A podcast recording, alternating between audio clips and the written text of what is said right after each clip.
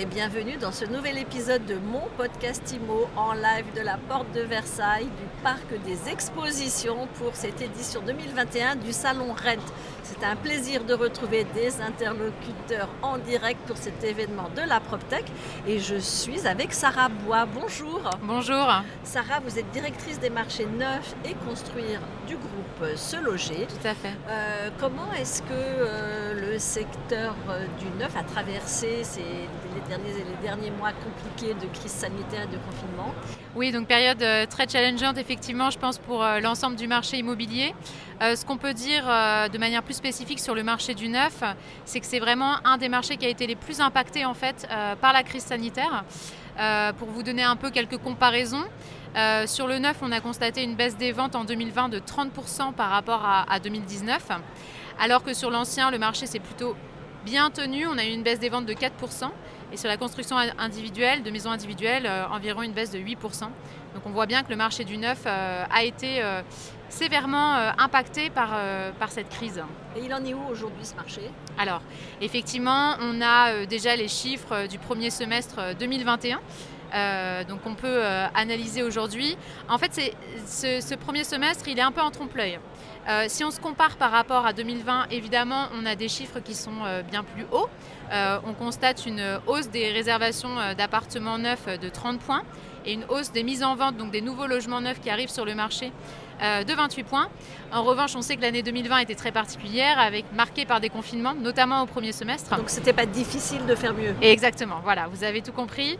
Euh, et donc quand on compare ce premier semestre euh, à la dernière année de référence en 2019, là on a des chiffres qui sont quand même un peu moins encourageants, avec des réservations qui restent en berne par rapport à cette année-là de 7 points, donc une baisse de 7 points des réservations, et puis de 12 points des logements mis en vente.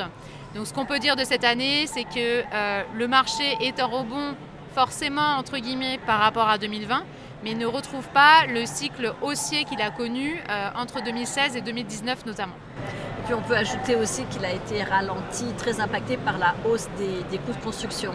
Oui, alors c'est vrai que ça c'est un, un- un sujet qui est euh, dans les préoccupations de tous nos clients promoteurs. Euh, nous, on n'a pas euh, euh, d'éléments évidemment de- de- pour analyser la répercussion de ces prix sur les prix de vente. En revanche, ce qu'on constate avec les datas du groupe Se Loger, c'est qu'on a bien une hausse des prix des logements neufs sur nos sites. On publie régulièrement un baromètre des prix du neuf. Et ce que je peux vous en dire sur les derniers chiffres, c'est qu'en moyenne, sur le site Se Loger Neuf, le prix moyen au mètre carré euh, était de 4 872 euros sur les six derniers mois.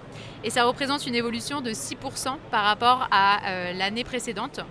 Donc pour vous donner un exemple très concret, à Orléans, euh, on a constaté une, une évolution de 22% à la hausse hein, du, prix au, mètre carré. Donc aujourd'hui, il faut environ 270 000 euros pour acquérir un T3 euh, dans cette ville. Mais c'est très précis.